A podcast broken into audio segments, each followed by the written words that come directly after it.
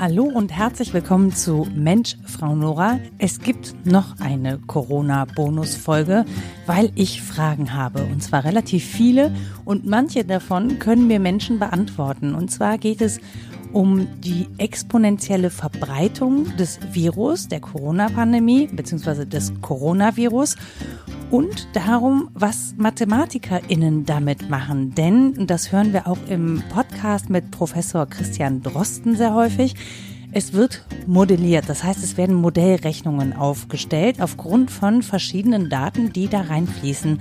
Und ich wollte wissen, was ist denn so eine Modellrechnung eigentlich? Was wird da mit aufgenommen? Was beeinflusst diese Modellrechnungen? Und was kann ich mir als jemand, die nicht so viel mit Mathe zu tun hat, eigentlich darunter vorstellen? Wie aussagekräftig sind die und wie weit können wir damit überhaupt in die Zukunft blicken? Und deswegen habe ich Dr. Gudrun Thäter angefragt. Die arbeitet am KIT in Karlsruhe und hat den Podcast Modellansatz und ist als Mathematikerin vertraut mit Modellen. Und ich habe sie gebeten, das mal zu erklären für Menschen, die eben keine Mathe-Freaks sind. Ich hatte beim Gespräch mit ihr so ein richtiges Aha-Erlebnis und das freut mich ja immer am meisten, wenn sowas passiert. Ich nenne das dann Gehirnbritzeln und deswegen wünsche ich euch viel Spaß bei dieser Folge mit Dr. Gudrun Thäter.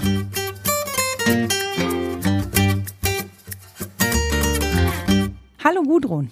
Hallo Nora, schön dich zu sehen.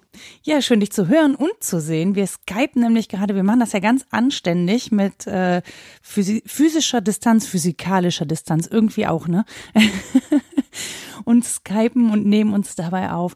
Gudrun, ich habe dich gefragt, ob wir zweimal sprechen können, wegen der exponentiellen Ausbreitung des Virus. Ja. Ich habe nämlich etliche Diskussionen geführt in diesem Internet und viele davon sind mit Menschen, die mir vorrechnen, dass die Zahlen, die wir gerade haben, alle so nicht stimmen können. Weil wenn man das auf die Gesamtbevölkerung rechnen würde, dann müssten wir ja schon so und so viel Infizierte haben und das stimmt ja alles gar nicht. Und ich versuche dann immer zu erklären, dass man das nicht 1:1 in so eine Exponentialfunktion übertragen kann. Aber scheitere damit. Ja. Und dann dachte ich, du als Mathematikprofessorin, die ja auch vor allen Dingen mit Modellierung zu tun hat, du kannst mir das wahrscheinlich wesentlich besser erklären und vielleicht verstehen das dann auch mehr Menschen da draußen oder ich habe einfach Argumente, um es später nochmal zu erklären. Wer weiß. Was ist anders? Warum kann ich nicht einfach sagen, das ist die Gesamtbevölkerung, das ist die Ausbreitungsgeschwindigkeit, das ist die Exponentialfunktion und danach müssten wir jetzt so und so viel Infizierte haben? Warum klappt das nicht? Die einfache und kurze Antwort darauf ist und die ist auch ganz präzise und zutreffend ist, dass wir einfach nicht genug Daten haben. Also unsere Daten, also wir haben ziemlich viele Zahlen, das ergibt immer so das Gefühl, wir wissen ja schon alles Mögliche, aber die Zahlen sind halt immer nur begrenzt aussagekräftig und deswegen sind diese, sagen wir mal, Schnellschüsse oder dieses direkte Rechnen sind so in der Form nicht möglich. Aber ich glaube, das ist ganz hilfreich, wenn man einfach mal das Gespräch damit beginnt zu überlegen, was ist eigentlich Modell? Weil diese Exponentialkurve, die wir versuchen anzuwenden und die ja auch von den Experten ins Rennen gebracht wird, ist ja tatsächlich auch ein Modell. Und was kann so ein Modell und was kann es halt vielleicht auch nicht? Ja. Und ich denke mal, jeder hat schon mal was damit zu tun gehabt, wenn in der Umgebung was gebaut wird oder wenn man selber gebaut hat, dann machen Architekten ja auch ein Modell.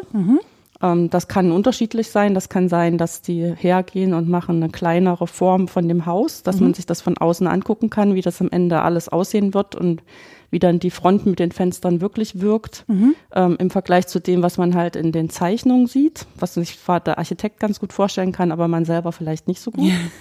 Und heutzutage kann man das natürlich noch anschaulicher machen, indem man so ein Modell im Computer macht, wo man tatsächlich durch so ein ungebautes Haus durchgehen kann. Das stimmt, ja. Oder das geht noch weiter, dass man Aufnahmen machen kann von der Umgebung und kann ein Haus, was es noch gar nicht gibt, da virtuell reinsetzen. Und dann kann man auch mit der Brille auf da ringsrum gehen und kann ein Gefühl dafür kriegen, ist das schön, wenn das Haus da steht oder nicht. Okay. Und diese zwei Modelle beantworten schon zwei unterschiedliche Fragen. Nämlich, wenn ich das nachbaue oder wenn ich zum Beispiel auch eine Modelleisenbahn baue, dann kann ich mir was von außen angucken und kann so sehen, ob das prinzipiell von den Proportionen dem entspricht, was ich mir so unterm Haus vorstelle, was ich gerne haben möchte. Mhm. Und wenn ich das im Computer mache, beantworte ich eher die Frage, wenn ich in dem Raum drin bin, sind die Beziehungen zu den Räumen gut, ist das Licht gut, mhm. Ist das so, wie ich das brauche für meine Bedürfnisse, mhm. und beantworte damit ganz andere Fragen. Und ich habe ja da auch alle Daten, die ich brauche, ne? Also das kann ich ja auch selber da reingeben. Richtig, dafür habe ich alle Daten. Das ist der Vorteil bei diesen Architekturmodellen, auch wenn das auch tatsächlich extrem viele Daten sind, die man dafür braucht. Das erschreckt einen dann immer, wenn man es konkret umsetzen muss, aber das geht. Mhm. Jetzt sieht man ja auch zum Beispiel, wenn man sowas hat wie ein Model auf dem Laufsteg, klar, wenn die Haute Couture produziert, dann wende ich das vielleicht nicht unbedingt auf mich selber an, aber wenn ich im Otto-Katalog blättere oder auf den Webseiten von Tchibo gucke, wie mhm. die Frauen aussehen, die da die Sachen anhaben, dann ist das ja auch so eine Art Modell, wie dieses konkrete Kleidungsstück an einem Menschen, also zum Beispiel auch an mir, mhm. aussehen würde. Aber ich weiß ganz genau, wenn das dann kommt und ich ziehe das an, sieht das ganz anders aus. Ja, häufig ist das so, weil auch geschummelt wird. Es wird tatsächlich auch geschummelt. Das ist fies. Aber auch wenn man nicht schummeln würde, um das eben so ein bisschen attraktiver zu machen, dass man das kauft, ist es so, dass meine Daten und die Daten von dem Model halt nicht übereinstimmen. Mhm. Oder dass es halt eben wirklich nur so eine erste Näherung ist, wie das an ihr aussieht, wie es auch an mir aussehen könnte. Mhm. Und ich muss dann auch so ein paar Anpassungsschritte schon im Kopf vorher machen, ob das sinnvoll ist, dass ich mir das bestelle. Mhm. Aber da sieht man schon, dass so diese Modellsachen nicht 1:1 übertragbar sind und dass es auch ein bisschen einen Unterschied macht, wofür ich das Modell mache. Also welche Fragen will ich mhm. eigentlich beantworten? Für das Coronavirus haben wir ja tatsächlich alle jetzt, glaube ich, ganz schön viele unterschiedliche Modelle gesehen. Ja. Wenn man sozusagen mehr so gedruckte Nachrichten anguckt, dann sind das häufig irgendwelche Kurven, zum Beispiel die Exponentialkurve. Ja. Da kommen wir auch noch… Flatten the curve. Ja, genau. Flatten the curve steht ja auch auf dem Zettel. Ja. Genau. Da kommen wir auch gleich noch drauf, wo die Kurve herkommt. Aber was ich sehr eindrucksvoll fand, weil das auch für mich ein bisschen anders umgesetzt war, als ich das gewohnt war, waren so Animationen, wo man zum Beispiel so schwirrende Partikel sieht. Und mhm. Die sind unterschiedlich eingefärbt. Die einen sind halt die, die noch nicht krank sind und die anderen sind, die sind schon angesteckt.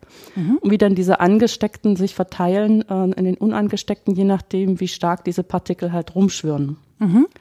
Und das kann man halt den Computer machen lassen und kann dem sagen, wie sehr die rumschwirren dürfen und wie groß der Anteil der Infizierten am Anfang ist. Und dann kriegt das halt unterschiedliche Resultate. Mhm. Und was noch schöner ist, da kann man auch eben als jemand, der einfach nur diese Animation bedient, ein bisschen damit rumspielen, um so ein Gefühl dafür zu kriegen. Also ein bisschen spielerisch, wie wir ja eigentlich gut lernen können, ne? Ja. Indem wir selber Sachen uns aneignen, indem wir damit rumspielen. Und das andere ist so ein Verzweigungsdiagramm, wo angezeigt wird, also wenn am Anfang eine Person krank ist und die steckt halt ungefähr 3 Personen an.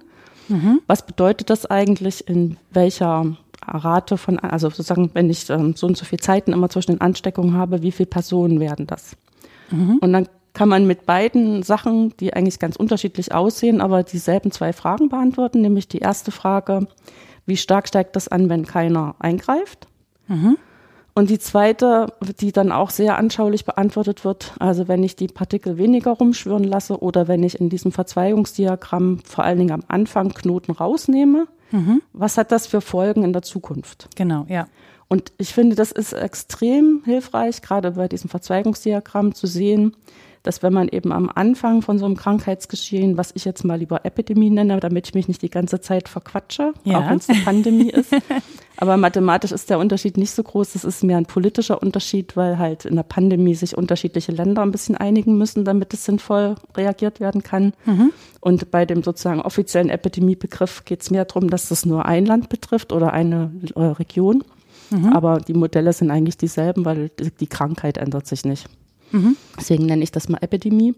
Und da kann man eben sehr schön dran sehen, also so ganz veranschaulicht sehen, dass eine Person, die halt sich aus diesem Ansteckungsgeschehen rauszieht, um es mal so auszudrücken, tatsächlich eine extrem große Wirkung haben kann.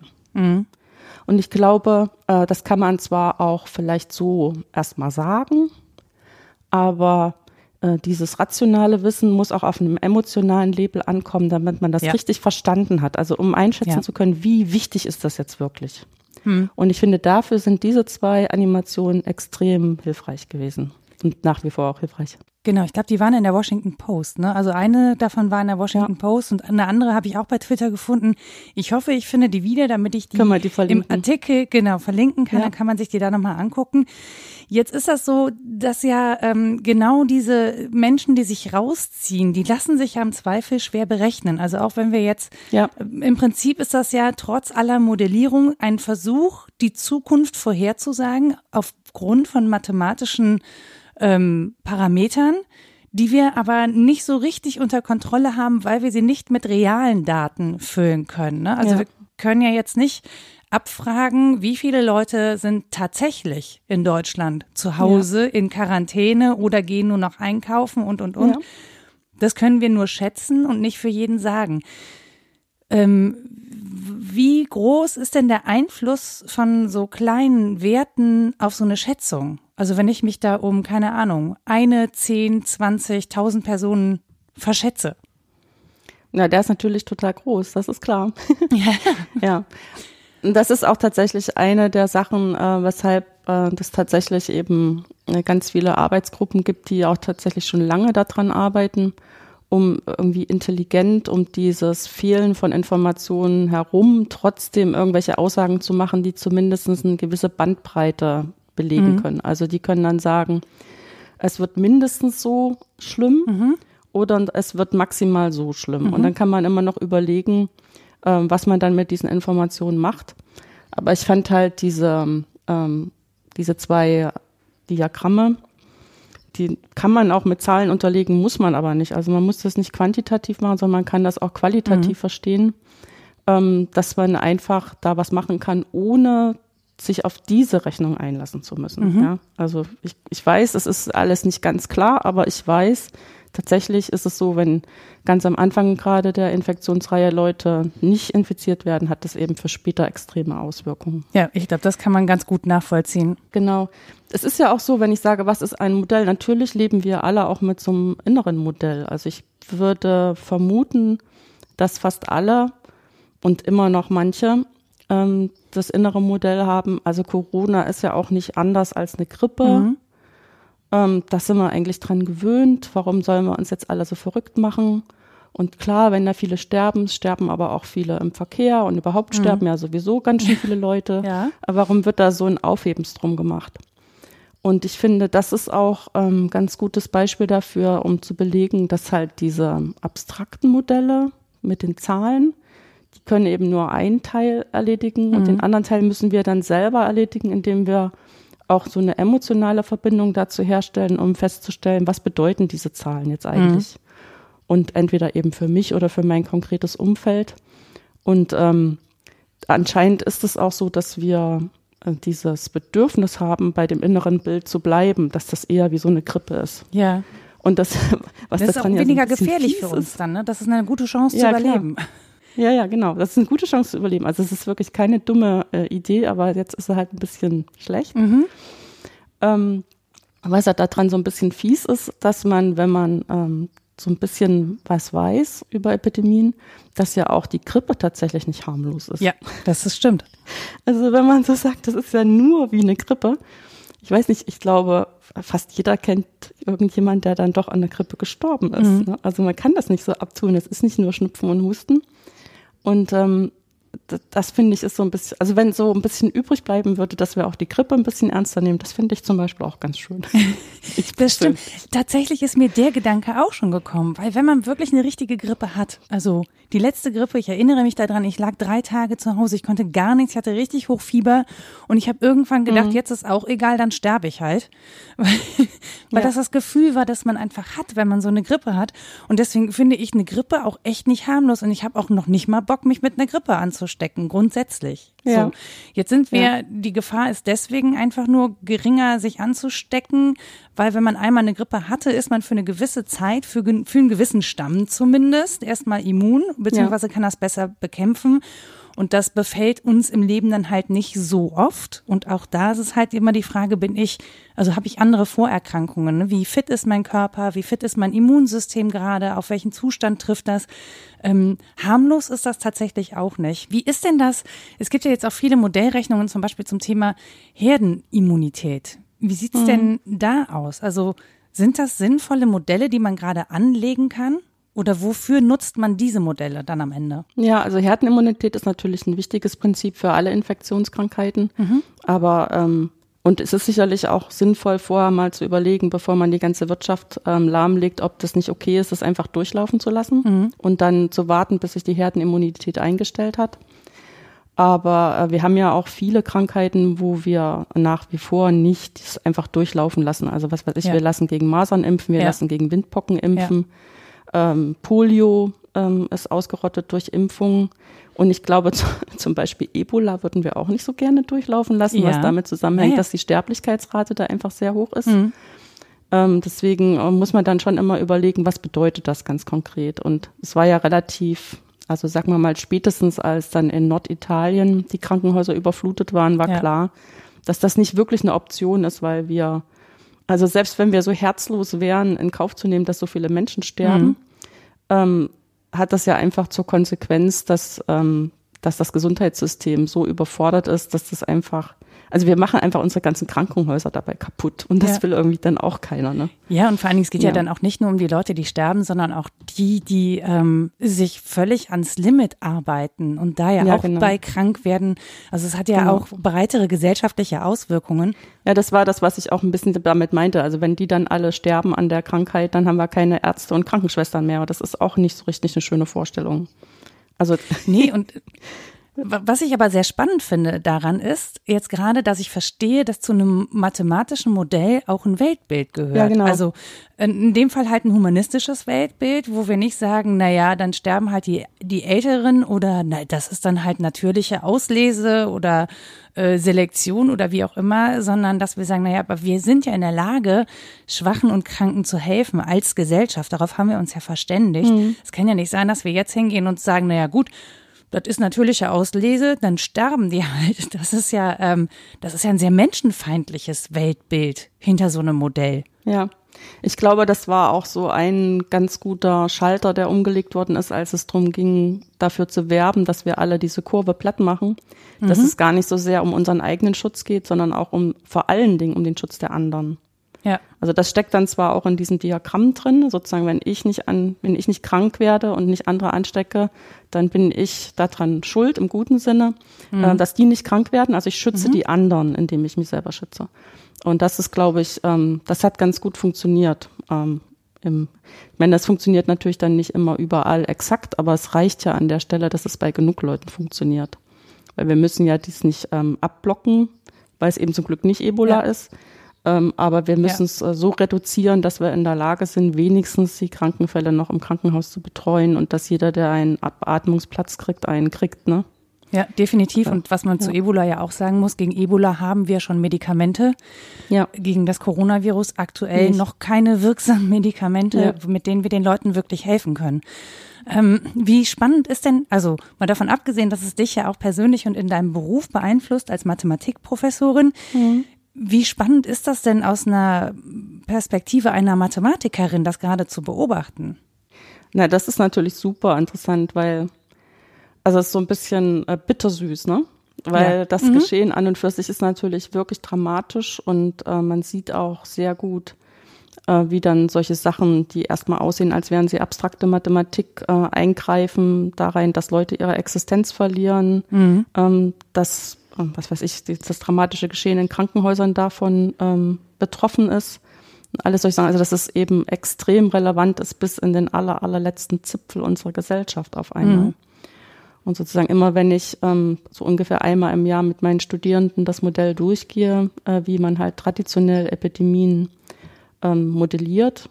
Und im Prinzip ist für alle Epidemien ist es so, dass man dann sieht, das ist schön, wenn man die Rate, mit der sich diese Krankheit reproduziert und im Vergleich zu der Rate, wie lange das dauert, bis man nicht mehr ansteckend ist, wie lange man nicht mehr, das kann man nicht beeinflussen, das liegt an der Krankheit, aber diese Reproduktionsrate, die kann man halt als Gesellschaft beeinflussen.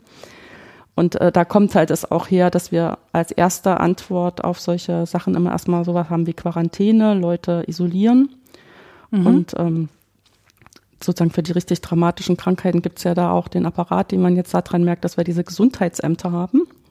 Ja. Weil das eben so dramatisch sein kann.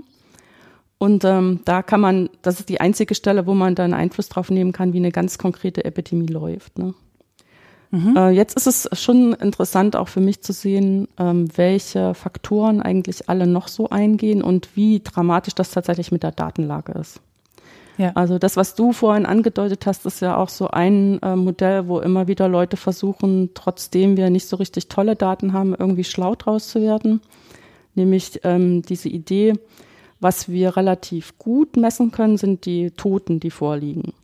Einfach erstens, weil das halt nicht ganz so viele sind und man kann sich dann genau angucken, die sind wirklich gestorben, weil sie halt Corona getragen haben oder nicht. Und wenn man dann eine sehr verlässliche Zahl hätte, wie groß wirklich die Sterberate ist, also wie viele von denen, die die Krankheit durchmachen, sterben auch daran, dann könnte man Rückschlüsse drauf ziehen, wie viele Leute infiziert waren zu dem Zeitpunkt, als sich die Toten infiziert haben. Was ja dann auch schon wieder ein Blick 3 Wochen in die Vergangenheit ist. Ja. Und dann müsste man halt von dieser Zahl, die man da rausrechnet, wieder in die Gegenwart zurückrechnen, wie viel Mal hat sich das inzwischen, sagen wir mal, verdoppelt, also wie viel sind da draus geworden. Mhm. Und das hängt natürlich auch daran, ob wir an der Reproduktionszahl was geändert haben, also ob durch unsere, den Lockdown, wie das auf Englisch immer so schön heißt, dieses Abstand voneinander halten und Kontaktverbot, wie das tatsächlich dazu geführt hat, dass vielleicht inzwischen nicht mehr ganz so viel die Krankheit weitergegeben wird. Mhm. Und dann haben wir zwar ein tolles Ding, uns auf die Toten zu beziehen und so ein bisschen unterschiedliche Szenarien. Also diese Prozentsätze sind auch nicht alles dieselben, aber es gibt welche. Man könnte sozusagen so eine untere und obere Schranke daraus ausrechnen, aber dann wissen wir wieder nicht, was wir aus der Zahl machen sollen, die ja dann doch schon wieder 3 Wochen alt ist, ne? Das stimmt. Ja, und es dauert ja ein bisschen, auch bis dieser Rechenprozess so durchgelaufen ist, bis da alle Sachen mit eingeflossen sind. Was ich gerade spannend finde, ist, dass wahrscheinlich sich jetzt auch für die mathematischen Modelle, dadurch, dass es mehr Auswirkungen gibt, einfach auch neue Bezugsgrößen ergeben. Also man stellt ja sozusagen jetzt erst fest, wo es überall Einfluss hat und was man eigentlich noch zusätzlich zu bedenken hat, wenn man das berechnen will.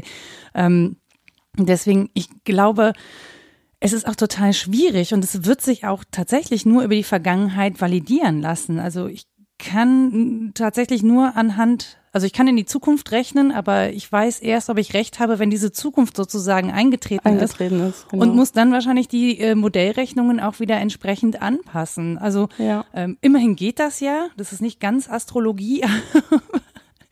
Es ist schon so ein bisschen in die Zukunft gucken mit Zahlen. Und ja, man hat so eine Ahnung davon, wie es wahrscheinlich gehen könnte, aber so eine 100-prozentige Sicherheit hat man ehrlich gesagt dann auch nicht, ne? Ja, also aber dass wir diese 100-prozentige Sicherheit nicht haben, das weiß man halt als jemand, der selber Mathematik und Wissenschaft macht, auch. Deswegen sind wir auch immer drauf erpicht, genau zu sagen, also ich habe die und die Annahmen getroffen, da sind die und die Unsicherheiten dabei und ich würde mir erhoffen, das so und so mal später noch verifizieren zu können. Mhm. Und man hört dann auch sozusagen auf Argumente von anderen, auch wenn es nicht immer so ist, dass sich dann am Ende alle einig sind. Mhm. Was interessant ist, ist so ein bisschen zu gucken, wie die Leute neue Möglichkeiten finden, aus der vorhandenen Datenlage irgendwas abzulesen. Mhm.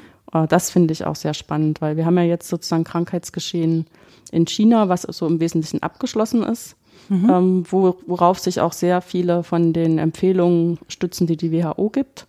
Mhm. Und ich meine, okay, dann sagt man halt, ja, in bestimmter Weise kann man den Zahlen vielleicht auch nicht ganz trauen, weil die natürlich auch versucht haben, das nicht ganz so schlimm dastehen zu lassen, wie die Zahlen wirklich sind. Ja. Aber was man zum Beispiel als gegeben nehmen kann, ist, dass die das geschafft haben, ihre Leute wirklich komplett einzusperren. Also die haben so diese totale Variante gefahren mit dem Kontaktverbot, die wir uns nicht so vorstellen können. Die wir auch gar nicht wollen, wollte ich gerade sagen. Genau, aber damit haben wir sozusagen schon mal als Experiment, wie erfolgreich ist das? Mhm. Oder vielleicht auch, wie lange hat das trotzdem noch gedauert, ehe das dann durchgelaufen ist, ne? Weil das hat ja noch Monate gedauert, wo keiner mehr so richtig unterwegs sein durfte. Und bis dann die Krankheit so weit zum Stillstand gekommen ist, dass es im Wesentlichen keine Neuinfektionen aus derselben Gruppe mehr gab, sondern nur noch durch Leute, die dann wieder eingereist sind. Das ist zum Beispiel interessant. Oder dann hat man so interessante Fälle wie Island. Ja. Die haben sehr schnell festgestellt, dass die Leute hatten, die das aus dem Skiurlaub mitgebracht haben. Und es sind halt so wenig Leute, dass sie das schaffen, so, ich will nicht sagen, ihre Bevölkerung durchzutesten, weil das ist auch nicht nötig, aber so repräsentativ genug mal zu testen, um da Daten zu haben. Kann man natürlich auch sagen, es sind nicht alle Länder so wie Island, aber das ist zum Beispiel auch eine Datenbasis, mit der man arbeiten kann.